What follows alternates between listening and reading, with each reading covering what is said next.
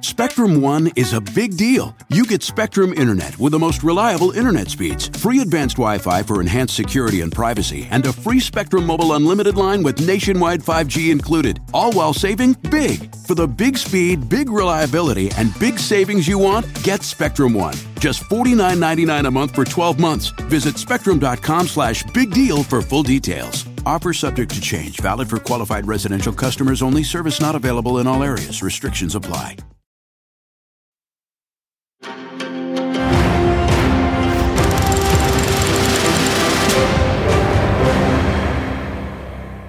So, tonight we're going to spend a lot of time talking about Donald Trump's increasingly authoritarian rhetoric and his increasingly authoritarian plans for a second term. Congressman Adam Schiff is standing by for a conversation about all of it.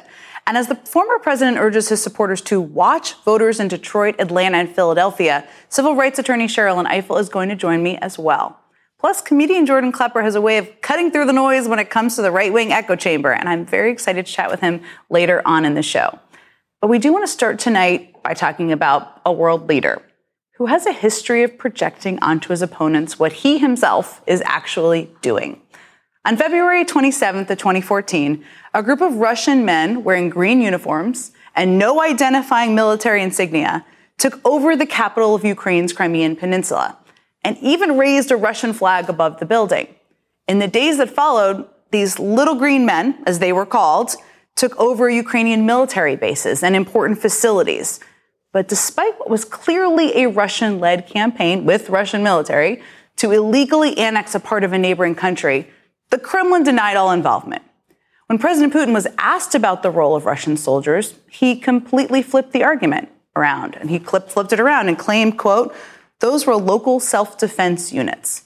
When the reporter pushed him on the fact that the uniforms looked a whole lot like those worn by the Russian army, he even claimed that, quote, you can go to a store and buy that kind of uniform. Easy to find.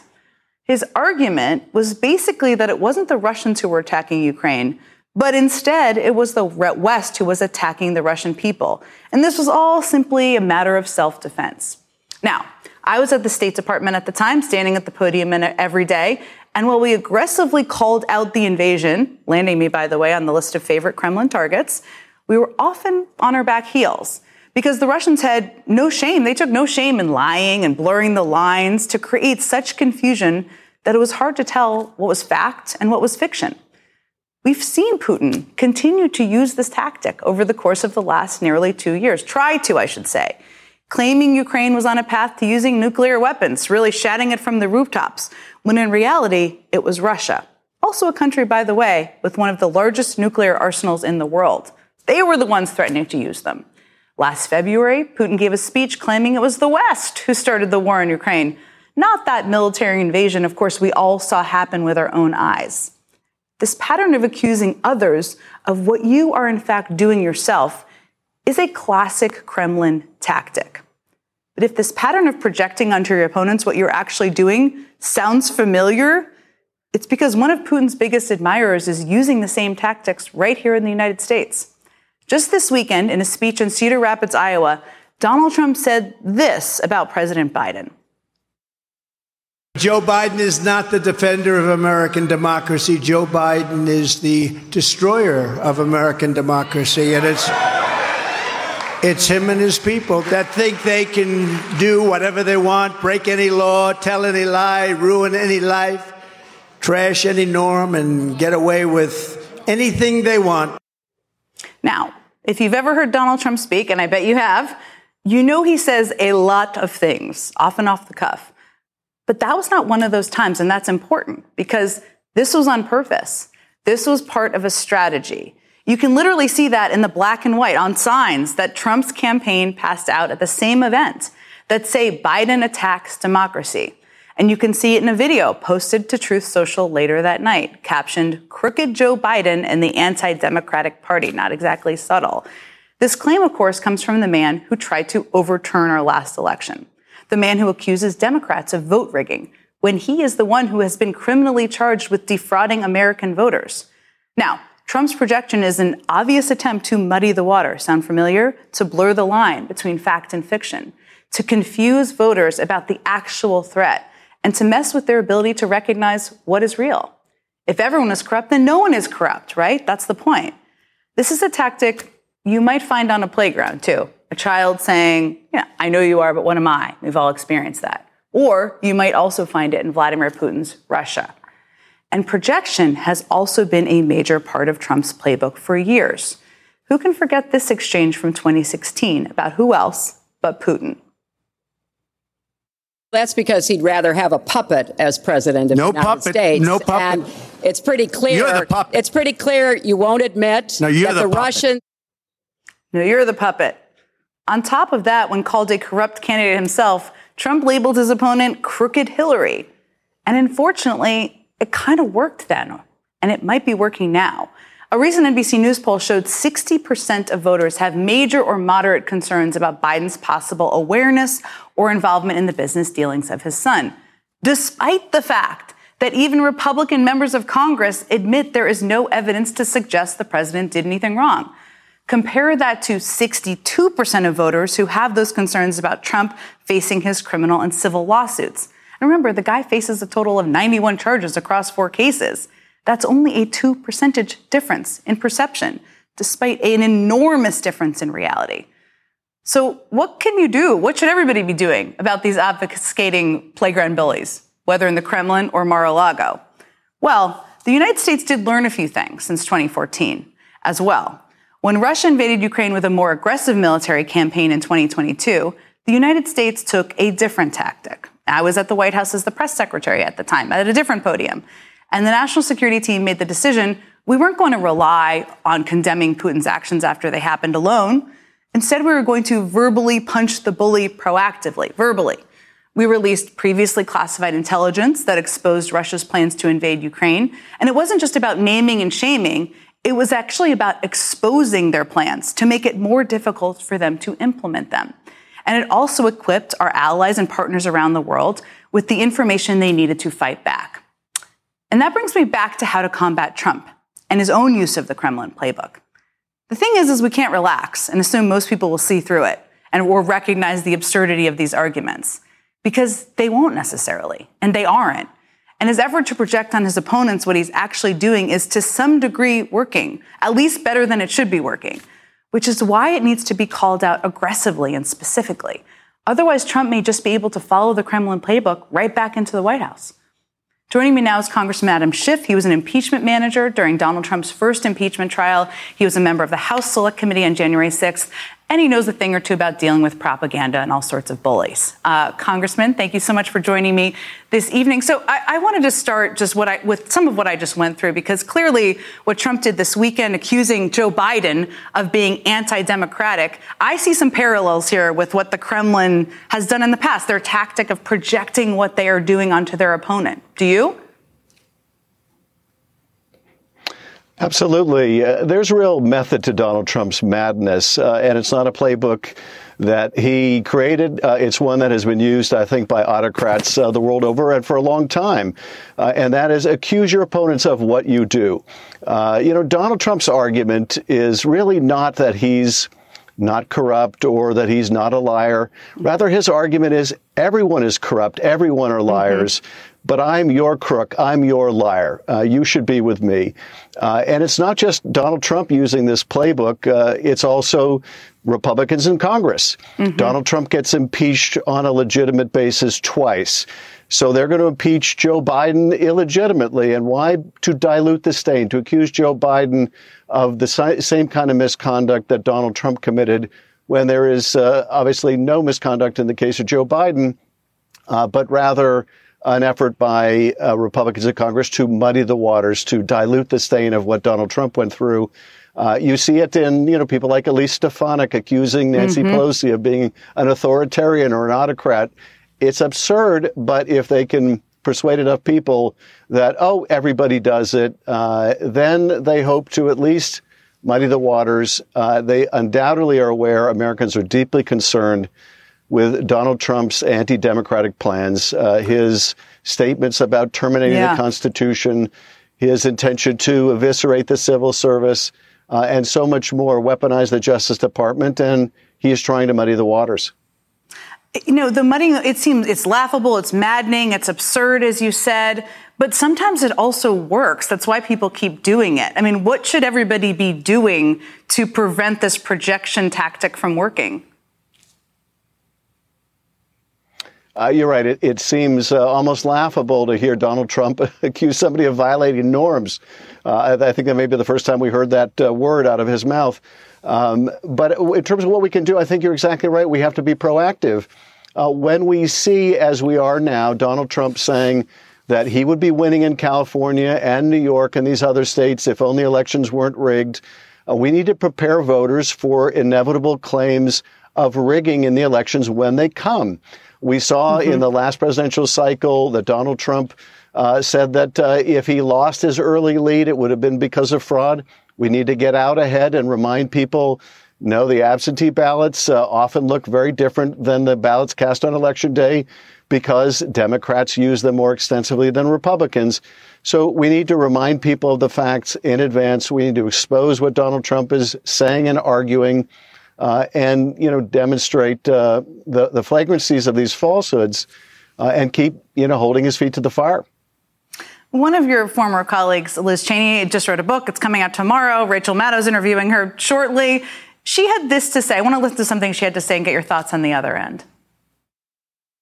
Do you believe if Donald Trump were elected next year that he would try to stay in office beyond a second term? That he would never leave office? There's no question. You think no he would question. try to stay in power forever? absolutely. So she's pretty confident he would just try to stay in power. We've seen that in uh, other autocracies, um, and we've seen it work in other autocracies. What do you think?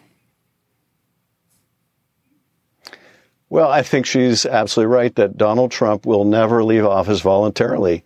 Uh, he just won't. Uh, and if anybody has any doubt about that, they should look at what he tried to do in the last presidential election. He lost, but they should listen to what Donald Trump has to say today. He's making it clear again that when he loses, he will contest it. He will argue that it's rigged and fraudulent, uh, and he will uh, terminate the Constitution if he is allowed to. He's also made it clear one of his plans is to use the military domestically. Mm-hmm. Uh, he tried to do that uh, when he was uh, president. Uh, and so, you know, we need to take his threats seriously because we've seen him act on them. Uh, and this is who he is. Uh, and I think part of what we're seeing also is his his team must have told him that he is frightening people with all of his anti-democratic talk and, and plans. Uh, and he is never one to back down in any way. So his response is, I'm simply going to accuse them of what I'm doing. All that projection. Congressman Adam Schiff, thank you so much for joining me this evening.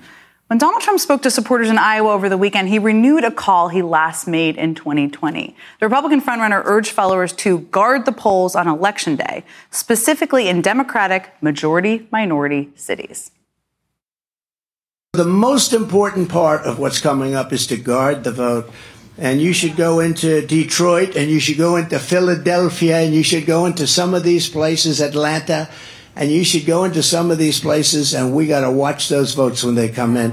When they're being, you know, uh, shoved around in wheelbarrows and dumped on the floor and everyone's saying, what's going on? We're like a third world nation. A third world nation, and we can't let it happen. The, there's a lot in those comments that should raise alarm bells. As civil rights attorney Sherrilyn Ifill put it, quote, it wasn't just 2020. The threat inciting his followers to target votes cast by black voters continues. Sherrilyn Ifill is the former president of the NAACP Legal Defense Fund. She's now a visiting professor at Harvard Law School, and she joins me now. Sherrilyn, thank you so much for joining me this evening. And I just wanted to start there because Donald Trump, as you've said, is once again targeting black voters and Democratic run cities. There's no coincidence here. You pointed out that this is not getting nearly enough attention. I completely agree. So let's raise some alarms here. What is he trying to do? Well, it's all of a piece, Jen, with the conversation you were just having with Representative Schiff. Uh, you know, Donald Trump has always used race as the stalking horse for his authoritarian ambitions. And I've, you know, made no secret of the fact that I think that this has been underplayed from the moment that he talked during the campaign about a federal district judge, Judge Curiel, who he said was Mexican and therefore could not vote in his favor because we're trying to build a wall. And he was allowed to get away with that at some point, the Chief Justice of the United States pushed back on the idea of Obama judges, as you may recall in a speech. He said there's mm-hmm. no such thing as Obama judges and Trump judges. But when Trump said something about Judge Curiel being Mexican, we didn't hear anything from the Chief Justice of the United States. You'll recall that Trump disparaged uh, civil rights hero John Lewis. He disparaged mm-hmm. Elijah Cummings. He regularly talked about cities that had a predominantly black population. And his election strategy, uh, which is why he was sued under the KKK Act by the Legal Defense Fund and later by Jack Smith, was to target precincts in Philadelphia, Atlanta, Detroit, uh, Milwaukee. There are reasons why he's tar- uh, ta- uh, uh, targeting those particular precincts. And everything he does, if you think about it, uh, his attacks on Ruby Freeman and Shaye mm-hmm. Moss, the only way convince his followers that they were up to no good, that they were, what did he call them? Hustlers. The way Rudy Giuliani could say they were passing flash drives around like it was uh, drugs, like it was heroin. This was all tapping into racial tropes that Trump has used. And the failure, I think, of too many in the political realm and certainly in the media is to play down the fact that he uses race as the way to bring his followers along on the project. And the failure to call out the racism from its earliest days and still to this day is part of what has allowed Trump to move forward unimpeded. Uh, and it is incredibly dangerous, but it is a feature of what he always talks about. He didn't just target the cities. He said, we are about to become a third world nation. Mm-hmm. All of the bells and whistles are there. And unfortunately, Trump did not create racism in America or white supremacy. But when he makes those comments, they tap into something that already exists in too much of the American public. And so uh, always look for it. Listen to the pronunciation Atlanta and Philadelphia. Mm-hmm. You know, he has tics when he's trying to signal something about race. We have to get better at seeing what is happening, at understanding how this uh, authoritarian project is being deployed. And I think far too many people are uncomfortable with the idea of focusing on the racist aspect of it, but it is there staring us in the face. Man, it's very clear, and you have been trumpeting this, and we want to and are trying to here as well. And I want to ask you about the 14th Amendment because You've been very outspoken. Yeah. You're also launching a, a, a whole, um, a whole um, amend, a center at Howard University. So you're very focused on this. And you wrote a, an op-ed after the Colorado decision, uh, where the judge, the district court judge, basically said Trump was guilty of insurrection, but didn't say said he shouldn't be kicked off the ballot, which is very confusing as a non-lawyer. And you said, which stuck with me in this op-ed, Almost from its inception, all the amendment's radical provisions have inspired fear and timidity in jurists of every stripe. Why are they so afraid? Because I think the ambitions of the 14th Amendment were great. The ambitions of the 14th Amendment were designed to make Black people first class citizens. And um, it, they also recognized that white supremacy was stubborn and would be with us for a while that insurrection had to be met with strength. Uh, all of these things are right there in the letter of the 14th Amendment. And it has always been the case that the 14th Amendment has been underplayed, that even where judges find violations, they have refused to provide the remedy, uh, as in the Trump case. I mean, if you find that he participated mm-hmm. in insurrection, Section 3 of the 14th Amendment tells you he cannot serve, he cannot be right. on the ballot uh, in either uh, for either state or federal office. But there's always a way, uh, right from the Brown decision, as you may recall, that yes, mm-hmm. segregation violates the constitutional rights of, of Black students, but with all deliberate speed, we'll figure out how we're going to desegregate. Uh, there's always a way in which courts try to pull up sharp.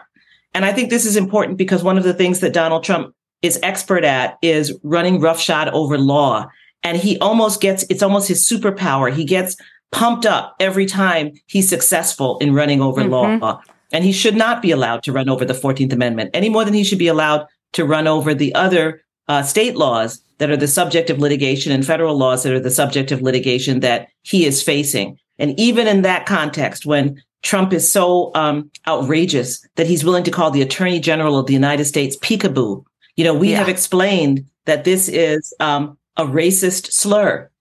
And yet he's allowed to say it And it doesn't, it's not like a front page issue every time he says it. It doesn't yeah. stop everyone in their tracks. And we just talk about the fact that he is describing the attorney general of the United States in blatantly racist terms. We just keep it moving because it's Trump. And that has to stop. It's offensive, uh, but it also is what allows him to build his power. And it allows us to become uh, complicit in, in his project. Well, we got to call it out. That's what I'm hearing from you. And Sherrilyn Ifill, uh, we've all learned about the 14th Amendment over the last year. You probably know more than most of us. So I'm looking forward to seeing what you do at the center at Howard University. I really appreciate you yes. joining us this Have evening. Have me back. Have me back. Absolutely. Anytime. Thank Anytime you. you want to come on. Coming up, is Nikki Haley actually the moderate alternative to Donald Trump that some Republicans are making her out to be? I'm not so sure. And I'll explain why next. Hey, it's Mel Robbins. Let's cut to the chase. There is a change you want to make right now, but you're waiting to feel motivated. You don't need motivation. You've got me. You can change your life anytime you want. And when you're ready, the Mel Robbins podcast is here to help you with inspiration and simple science backed tools to help you create a better life. Listen to me, and you'll feel motivated, all right. Listen and follow the Mel Robbins podcast on Apple Podcasts, Spotify, or wherever you listen to podcasts. Spectrum One is a big deal. You get Spectrum Internet with the most reliable internet speeds, free advanced Wi Fi for enhanced security and privacy, and a free Spectrum Mobile Unlimited line with nationwide 5G included, all while saving big. For the big speed, big reliability, and big savings you want, get Spectrum One. Just $49.99 a month for 12 months. Visit spectrum.com slash big deal for full details. Offer subject to change. Valid for qualified residential customers only. Service not available in all areas. Restrictions apply. And later, comedian Jordan Klepper has spent more than most, more time than most talking to Trump voters across the country. He joined me to talk about what he's been seeing and hearing out on the trail. We have to know this. We're just getting started tonight. We'll be right back after a quick break.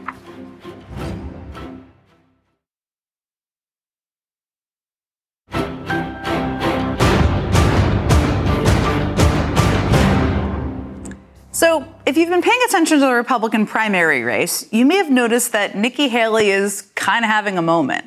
Donald Trump is definitely still leading by huge margins, enormous margins in the early states and nationally. But Haley is creeping. She's creeping up on Ron DeSantis. She's moving into second place in lots of polls. She's getting endorsements too. The Koch backed group Americans for Prosperity just endorsed her. And the CEO of JP Morgan Chase, Jamie Dimon, is now urging business leaders and even Democrats to back her. There is growing hope among some that she is a sane, moderate alternative to Trump.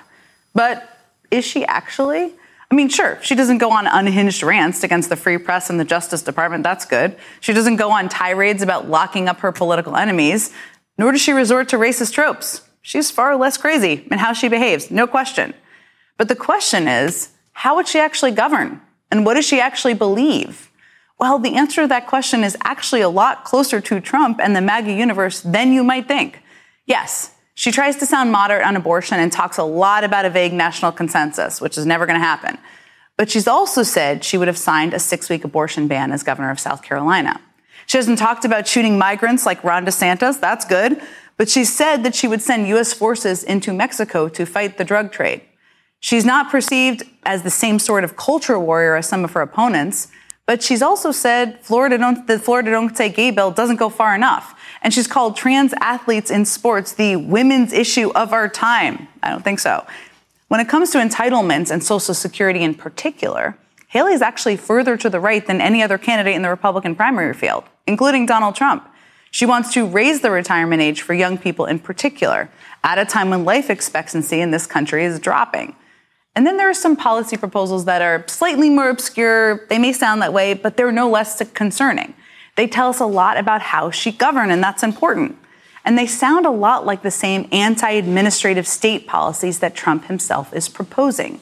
Haley has uh, proposed to impose a five year term limit on all civil servants in the, civil, in the federal government. Now, that may sound nerdy, bureaucratic, maybe a little bit, but what that means is that epidemiologists tracking the next pandemic and experts calculating inflation and unemployment would not get to stay on across administrations. And purging these people after just five years on the job risks gutting our government at a time where institutional knowledge makes the transition of power move smoothly. It makes it less stable. So, yes, it is definitely a good thing, unquestionably, that she isn't launching into unhinged rants and echoing the language of dictators. But it's also important to dig into what she says she would actually do as president. You might find it isn't so moderate after all. Coming up, what does the slim path to the nomination look like for anyone not named Trump? The great Amy Walter of the Cook Political Report is standing by. We'll be right back.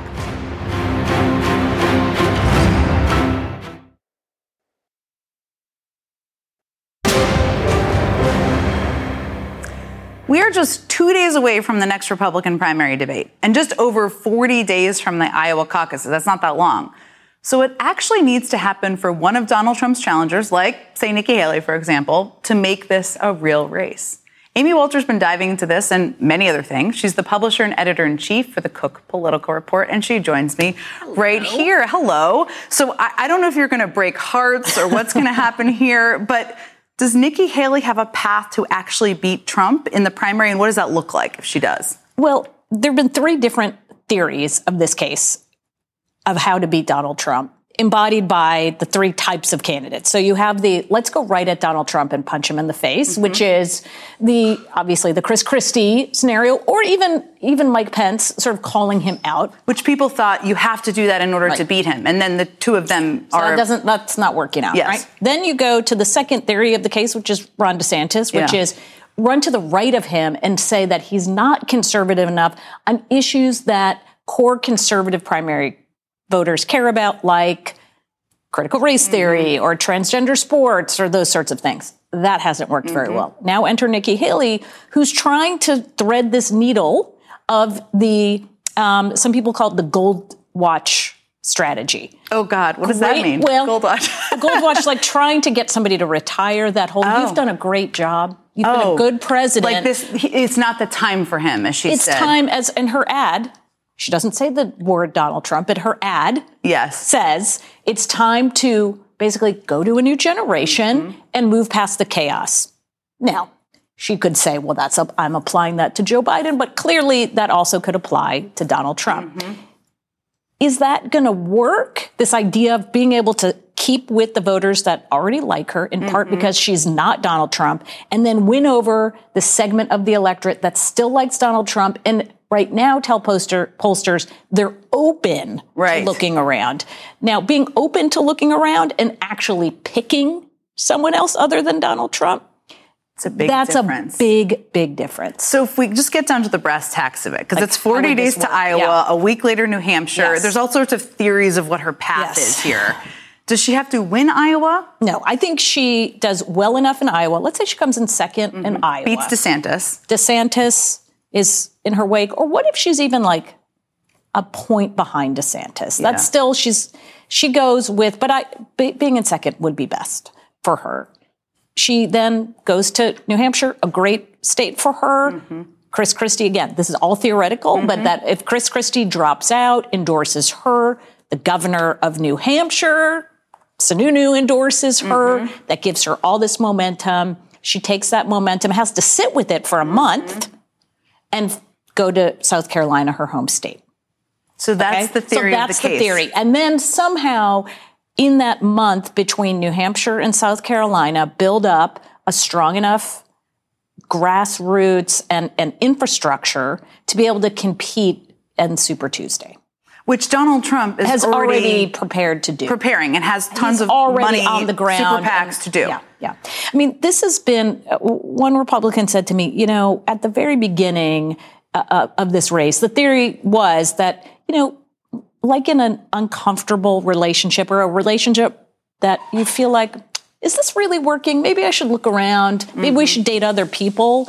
Voters Republican voters were willing to look around to see if they wanted to date other people, but they're just not that into anybody that's left. It, not enough of them. Enough of them now are sold on Trump. I don't know what the analogy is. Like they're not leaping to the other date. They're still dating they're, their boyfriend. Or, I don't know. I don't know. We gotta, we got to work on. we got to think about yeah. that for your next yeah. column. Yeah. So you wrote recently a piece about the poll numbers and yeah. how difficult they are for Joe Biden. There's lots of questions about past precedent and people comparing them. Give us a take here? How bad are they? Should people be worried? Should they be I mean, medium they are, worried? They are. Listen, it's worrisome. You know this better than anyone to be a sitting president with an approval rating somewhere around 40%. We've never had a president reelected with an approval rating under 48%. percent mm hmm So that's not great. The thing about Donald Trump's poll numbers, though, if you look over the course of these last few weeks, look at the state polls. Obviously, those are the most important mm-hmm. because of the Electoral College. Even as Biden's numbers have dropped mm-hmm. from where he was in 2020, Trump's numbers haven't gone up from where he was in 2020. Mm-hmm. So this is really the issue. Trump has this sort of ceiling. We've seen it 2016 to 2020, even as he gains voters, he doesn't really gain enough vote share. Mm-hmm. Um, so that is where you can see a lot of people that are leaving Biden, but they're not yet sold on Donald Trump. So it feels like the, the challenge for Biden, of course, getting those people back who voted mm-hmm. for him in 2020. The challenge for Trump is, is does he have any ability to win over people who didn't support Can him before? Can he expand it? Yeah. This is all stuff to watch. It's Amy Walter, thank, thank you. you. so much for joining me. I think you left some hope for people out there who are rooting for Nikki Haley a little bit. We'll see. Sure. Lots to watch. Yeah. A little path forward. uh, coming up, a story that involves unrest in Ireland, Steve Bannon, Tucker Carlson, and Donald Trump. I promise it's interesting. And later, I'll ask comedian Jordan Klepper about a crazy thing that happened on Fox News over the weekend a correct editorial decision. Good for them. We're back after a quick break. Hey, it's Mel Robbins. Let's cut to the chase. There is a change you want to make right now, but you're waiting to feel motivated. You don't need motivation. You've got me. You can change your life anytime you want. And when you're ready, the Mel Robbins podcast is here to help you with inspiration and simple science backed tools to help you create a better life. Listen to me, and you'll feel motivated, all right. Listen and follow the Mel Robbins podcast on Apple Podcasts, Spotify, or wherever you listen to podcasts. Spectrum One is a big deal. You get Spectrum Internet with the most reliable internet speeds, free advanced Wi Fi for enhanced security and privacy, and a free Spectrum Mobile Unlimited line with nationwide 5G included, all while saving big. For the big speed, big reliability, and big savings you want, get Spectrum One. Just $49.99 a month for 12 months. Visit spectrum.com slash big deal for full details. Offer subject to change, valid for qualified residential customers only, service not available in all areas. Restrictions apply.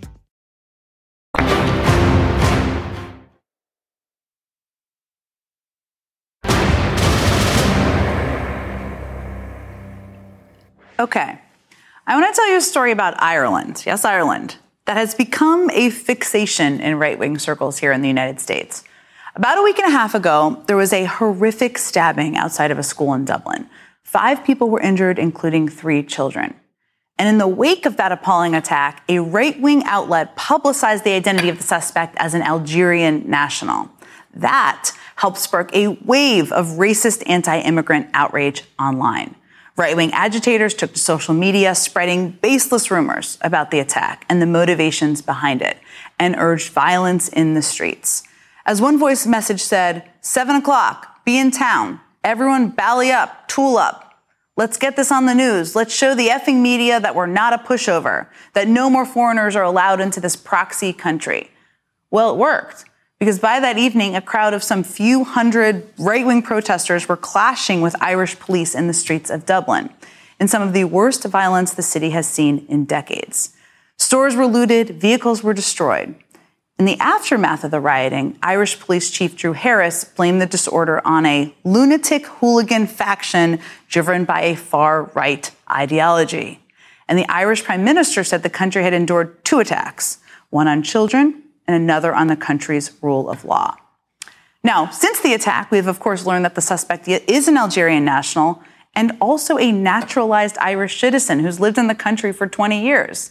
And while we are counting for nationalities, we also know that the delivery man who helped subdue the suspect is an immigrant, of course, from Brazil. Folks from Ireland and, and beyond have actually raised over 300,000 euros to buy the man a pint as a way of saying thank you. And now, while Ireland grapples with this attack and the ensuing right wing violence, far right actors here in the United States have seized upon the Dublin riot in an attempt to bolster their own white nationalist worldview and enrage their supporters here at home. Neo Nazi Hitler admirer and one time Trump dinner guest, Nick Fuentes, said that Ireland is on the brink of civil war. Trump strategist Steve Bannon declared that Ireland is a powder keg. To be clear, it is definitely not. What Ireland is seeing right now appears to be a small but growing anti immigration movement as the number of immigrants and asylum seekers into the country rises. But the American right, far right, is doing everything it can to embolden that movement and use it as evidence for its own fear mongering and demagoguery. The Irish government is trying to replace the population of Ireland with people from the third world. Obviously, you talk about the great replacement theory, and people, oh, oh you know, people get very upset when you talk about it. But you just look at the math. This has happened theory. across Europe. Replacement theory. We've heard them say that a lot. Bannon and Tucker Carlson are openly promoting there. That's what they're talking about. It's basically a racist far right doctrine that used to be the stuff of fringe neo Nazi chat rooms and Klansmen, like David Duke before that. And it has been brought to the American conservative mainstream thanks to figures like them. And yes, thanks to Donald Trump. It's the conspiracy that governments or elites are importing migrants to replace natural born citizens. It's been the reported motivation in multiple mass shootings in recent years, and yet it remains regular conservative dogma.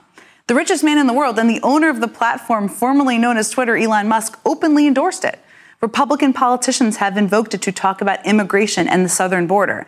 And of course, there's Trump himself who ran his 2016 presidential campaign on building a southern border wall and implementing a Muslim ban, and who just a few months ago said this about immigrants coming into the United States.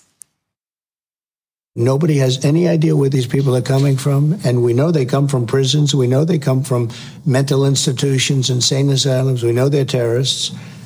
Nobody has ever seen anything like we're witnessing right now. It is a very sad thing for our country. Uh, it's poisoning the blood of our country. Fear. See, what happened in Ireland recently is just a microcosm of what is happening in Western right wing movements around the world, using fear of the other to spark an anger driven political movement. It's also a warning about the violence that it can provoke. And here in the United States, this is expanding well beyond the fringes. Just look at the Texas Republican Party. Over the weekend, the Texas Republican Party's executive committee rejected a proposed ban on associating with Nazi sympathizers. The resolution didn't name specific individuals or associations, anything like that. It was simply a statement of principle, a principle that a majority of that Republican executive committee voted down. There was a time, not that long ago, when associating with these neo Nazis and white nationalist ideas was disqualifying for people to serve in public office. But in today's Republican Party, it's almost becoming standard, thanks in part to the work of the right wing ecosystem that continues to fan these flames. Coming up, one of my favorite observers of right wing media and Donald Trump also happens to be a comedian. Jordan Klepper is standing by, and he joins me next.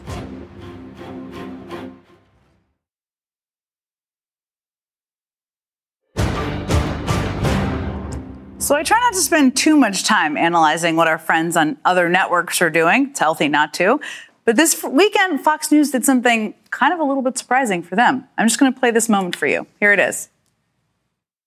He said, We've got a red button on my desk, he said. I said, I have a red button also, but mine's bigger, better, and it works. Mine works. and then, well, the former president finally got around to some campaign promises amid lots of cheering, as you heard. Many untruths. The 2020 election was not rigged. It was not stolen. It was not rigged. It was not stolen. See, Fox News is capable of saying it. Good job. Good job. Not only did the network cut away from a Trump rally where he regurgitated the same lies and disinformation he's always spewing, they also fact checked it in real time. And you may be thinking, okay, this is a good sign. It's not so simple. Because one 30 second fact check is not going to dismantle the echo chamber of disinformation that helped him cement his hold on the GOP, and one that is still very active, as we've been talking about in the show. And just listen to what some Iowa voters told NBC News this weekend. When you start looking at the news and the, the news is painting him as a villain, they're using sound bites. I said, you know what? I'm going to rally behind this guy. He has done more for our country than any other president in my lifetime. Joining me now is someone who spent a whole lot of time speaking with Trump voters and is all too familiar with the cycle of disinformation, comedian Jordan Klepper. Thank you so much for joining me this evening. Oh, Jordan, I just want to start with Fox. I mean, what Fox did this weekend was good. They fact checked, they, they cut him off. That's a good thing. But I want to ask you I mean, even if they continue to do that, how much does it actually matter? And how baked in is kind of this support for Trump in the MAGA world already? Yeah, well, I mean, it's it should be pointed out. I think when you pay out a billion dollars, you get a little bit more cautious about the things that go on your airwaves. Turns out. Um, I think it turns out. I mean, th- th- there is there's something to it. I, it, you can only watch an ignorant man spewing verbal feces for so long without getting bored, and so I think at some point this does start to feel like a rerun, and you're starting to see this everywhere. Trump fatigue does exist. Mm-hmm. I think what I start to experience when I talk to people is that they're not even paying attention to entire speeches anymore. If you actually yeah. watch a full Trump rally, it's chaotic and it doesn't make a lot of sense. In many ways, the editor saves the point of view of Donald Trump and makes him more coherent than he is. So although I admire Fox for attempting to stop all of this free advertising, you also have to be wary of the fact that this man makes a career out of being a victim and them pulling something away actually creates more of a narrative for him than listening to him just babble on incoherently. Yeah, and there's an entire massive echo chamber that's outside of Fox that's still functioning. So you've been doing, I mean, I watch a lot of these. I'm a big viewer of Jordan Klepper stuff and clips. And you spent so much time out there talking to Trump voters outside of rallies and other events. I mean, it, it's sometimes I'm watching these in disbelief, as I'm sure many people are. How do you kind of approach these conversations? I mean, do you know where they're going to go? You have no idea where they're going to go? I mean, what you do is you watch right wing media, you go deep, which I wouldn't recommend for most viewers, but we go in there to hear what the talking points are. Mm-hmm. We bring those talking points to people. We try to shed some rational thought and debate on it. And then we are consistently surprised, as are the people we talk to. I think what I find is when I, when I go to a MAGA event and talk to somebody, they haven't had this conversation with somebody past the first question. Mm. We're all stuck in these little echo chambers and we mm-hmm. aren't challenged on our point of views. Neither is Donald Trump. And so they don't have an answer for the logical fallacies. And that's where you see them trying to fill in the spaces with BS. Uh, which makes for comedy, terror, uh, but always surprise when we're out there. Yeah, you, even look surprised on your face sometimes. I'm sure you are frequently. I mean, part of the game seems to be and we've been talking about this a little bit this evening. I mean, keeping people outraged, viewers outraged about everything. There's always something to be fearful of, something to be angry about. Um, and of course, a great example of this we experience every year, and you just did this hilarious thing on is the war on Christmas. And you and one of your Daily Show colleagues ventured over to the Fox headquarters. I want to play just a part of this segment. Fox has talked a lot about how there is a war on Christmas. I think there is. If I were to say happy holidays, how would that make you feel? I might correct you.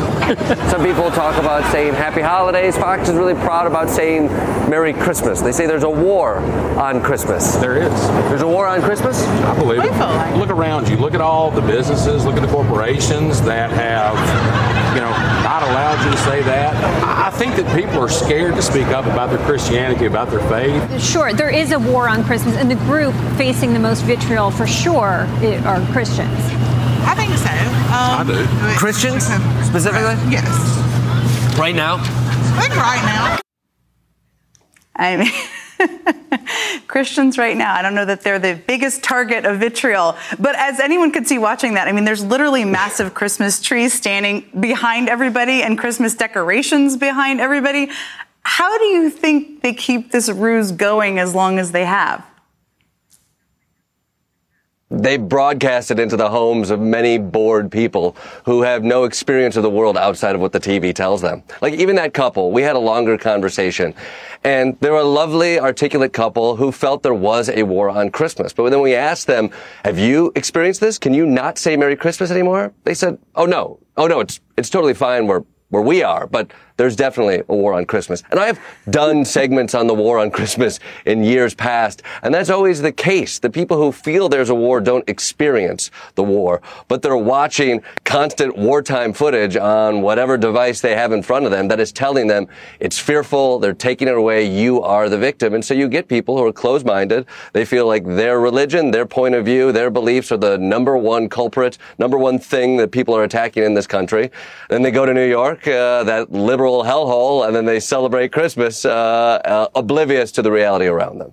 The liberal hellhole with all the Christmas trees, liberal hellhole. So very quickly, before I let you go, do you think politicians could pull off the type of hypocrisy, calling out the hypocrisy in comedy like you do? Could you teach them? Uh, yes, yes. I think they need to grow a pair and go at it head on. It's it's fun to hear all this talk about DeSantis and Haley, but DeSantis is debating uh, a person who's not even running for president, and Haley is running for GOP nomination of 2012.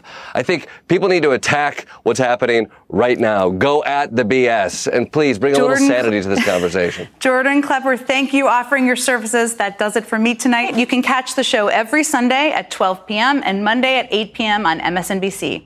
And don't forget to follow the show on Facebook, Twitter, and Instagram. For now, goodbye from Washington, and we'll see you next week.